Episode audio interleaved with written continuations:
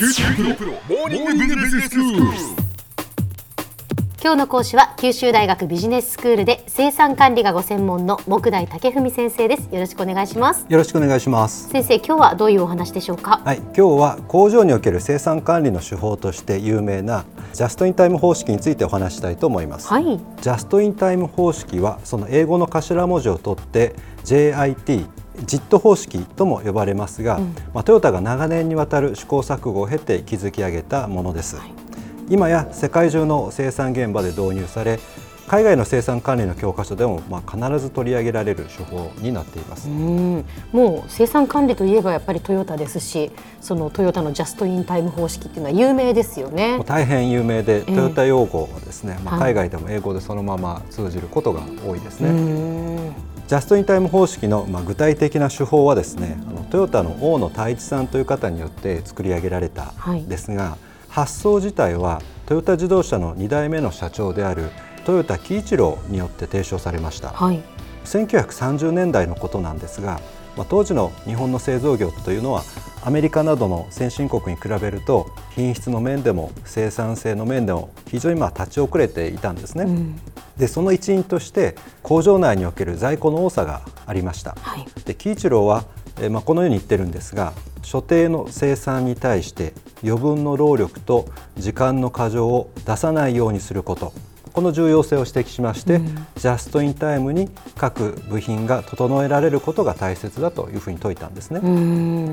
うんでただこれはある種のまあ理想でありまして、ええええこの構想自体が具体化するのは戦後になってからです。はいそのきっかけになったのがアメリカのスーパーマーケットだったんですね。うん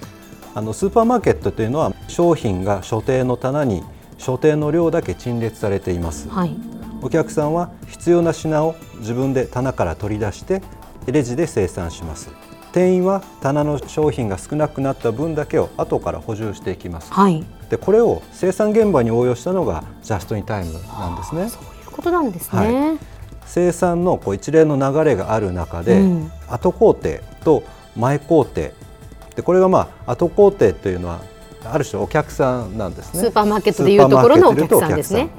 で前工程というのがその商品棚はいはい。に当たるわけなんですが、ええ。後工程の人が前工程の商品棚に必要な時に必要なだけ部品を取りに行くと、うんそしてこの前工程の方は商品棚が減った分だけ部品を補充生産するという、そういう発想です。はいまあこれがそのジャストインタイムのまあ源流になったんですねう。もう少し具体的にその仕組みをまあ説明してみます。はい伝統的な生産システムでは、まあ、前回えーご紹介したえー資材所要量計画 MRP などの形でえー立てられた生産計画に基づいて、うん各工程で部品がまあ組み立てられていって下流へ押し出されるように流れていくんですね。えええですからこれをプッシュ生産というふうに言いますえ。はい一方でジャストインタイム方式では後工程が前工程に必要な部品を取りに行きます。うん前工程も必要な部品はさらに前の工程に取りに行きます。でこれを繰り返すことで下流から上流へとこう逆流する形で生産がつながっていくんですね。はいはいまあ、こうしたことからジャストインタイムはプル生産というふうに、えー呼ばれます、まあ、引っ張るという意味ですえね。えさてその各工程には生産した品物を一時的に置いておく棚が設けられていまして、はい特にトヨタ系の工場ではこれを商品棚ということもあります。ほうほうまさにそのスーパーマーケットの商品棚とうんうん同じです。はいでこの棚にはですね所定の部品が所定の量だけ収められるようになっています。ええ後工程の作業者はこの棚から必要な部品を買い物するように取りに行くわけなんですね。はいでこの時にこの買い物リストに当たるカードを使うんですが、うんそれがいわゆるその看板と呼ばれはいはい。る帳票のことです。ああ看板ってもう聞きますもんね、ええ。トヨタの用語で、ええ。そうなんです。でちなみにこの看板というのはこう鉄板で作ったなんか厚い板のようなものではなくて、それを想像してました、はい、あの紙の、まあ、要は帳票といいますか伝票です。ああそうなんですね、はい。でこの看板にはうん。部品名ですとか部品数部品置き場などの情報が記載されています。ええ。でこの看板というのはですねあの買い物メモであると同時に通貨のような役割を果たします。はい。後工程の作業者はこの看板と呼ばれる伝票を持って前工程に行って、うん。必要な部品を引き取っていきます。部品は一定の数量が部品箱に収められていまして、ええ。部品箱1つにつき看板1枚と、うん。こういう対応になっています、はい。看板が1枚なら部品箱を1つ引き取ると、でこの看板の枚数以上は部品箱を持って帰ることができないという意味で、うん。まさにお金のような役割もしてるんですね。はいはい部品は後工程に流れ看板は前工程に流れていくうんこの物と看板の循環を繰り返すことで生産工程がつながっていくというわけです。うんこのやり方というと、まあ、大変アナログと言っても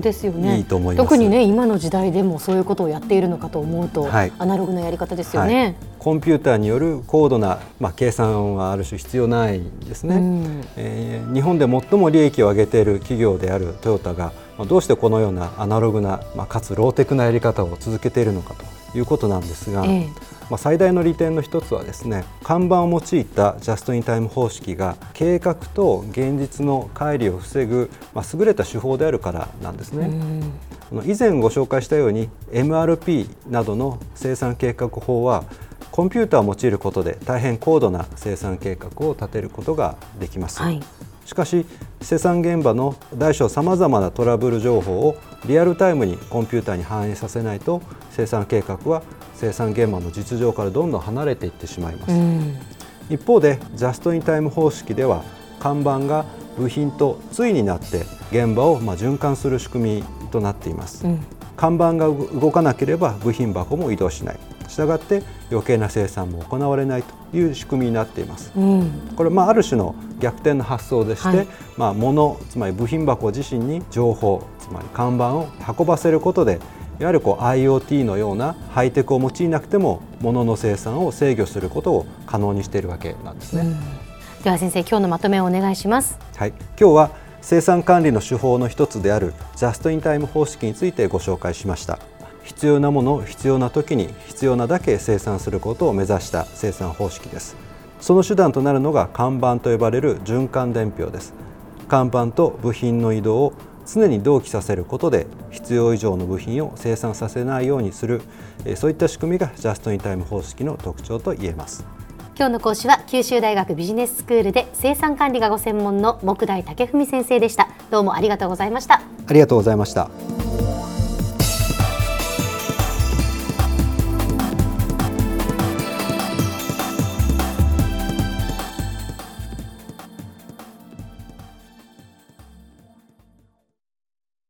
QT プロは通信ネットワーク、セキュリティ、クラウドなど QT ネットがお届けする ICT サービスです。九州中に展開した光ファイバー網を基盤に一番身近なビジネスパートナーとして九州の企業自治体の皆様をサポートします。詳しくは QT プロで検索を。